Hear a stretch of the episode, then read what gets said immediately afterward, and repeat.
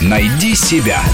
Интересные профессии с Аллой Волохиной. Рекрутеры, хедхантеры, HR-менеджеры, кадровики. Названий у профессии много, а смысл один – поиск подходящих кандидатов на определенные вакансии. Но вот инструменты и стратегия у всех разные. Кадровики и HR-менеджеры в компаниях совмещают эту задачу с массой других. Рекрутеры и хедхантеры заняты только поиском кандидатов, но между этими специалистами есть существенная разница. Первые действуют пассивно, они работают с теми, кто сам нуждается в их помощи, размещают объявления на сайтах и в печатных СМИ, просматривают уже опубликованные резюме. В отличие от рекрутеров, хедхантеры ищут активно, готовы сорвать с места специалиста, который и не думал искать себе новую работу. Чтобы отыскать и успешно бороться за лучших, они устанавливают связи в тех отраслях, на которых специализируются, изучают деятельность компаний и их сотрудников, регистрируются на интернет-ресурсах, где общаются профессионалы, анализируют отраслевые сайты, не пренебрегают сарафанным радио, используют любую возможность для расширения своей базы. К примеру, обещают вознаграждение рекомендовавшим кандидата, которого одобрит клиент.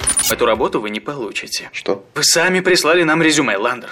А что надо было делать? А надо было, чтобы подставное лицо указало нам на вас, и после притвориться, что ничего не знаете. Это игра. Рекрутеры умеют обрабатывать большое количество информации при поиске резюме, проводить собеседование, тестирование, обладают компетенциями психологов. Хедхантеры в плюс к этому должны иметь навыки продавца и бизнесмена, торговаться за специалиста и со специалистом, уметь продать кадр или вакансию, виртуозно проводить переговоры. Для настоящего хедхантера, который выследил свою дичь, не существует слова «нет». Он находит мотивацию для человека, на которого охотится, и способен убедить компанию изменить свои условия, если они не совсем подходят специалисту. Завтра сюда приедут председатель правления и финансовый директор Pathfinder.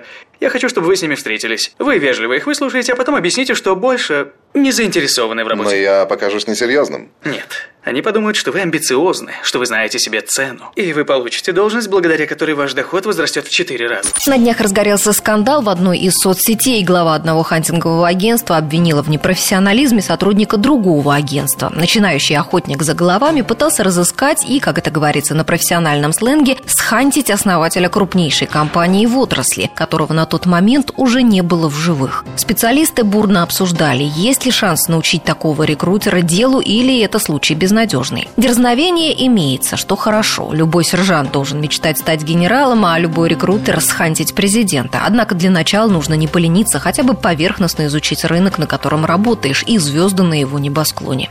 В кризисные годы увеличивается конкуренция и среди самих хедхантеров, осложняется их работа. Вакансия, по которой найдены и отобраны лучшие кандидаты, может внезапно закрыться или заморозиться. Специалисты сильнее держатся за старую работу и не рискуют переходить на новую. Заказчики повышают требования, выставляют мало вакансий, потому что закрывают свои потребности внутренними ресурсами. О перспективах рынка труда в 2015 году, о том, как нужно вести себя работодателям и работникам в нынешних условиях, поговорим в программе «Найди себя» в это воскресенье в 12 12 часов. А советы от хедхантеров по поиску новой работы, составлению резюме, прохождению собеседований и прочим важным вещам вы услышите в одной из наших февральских программ.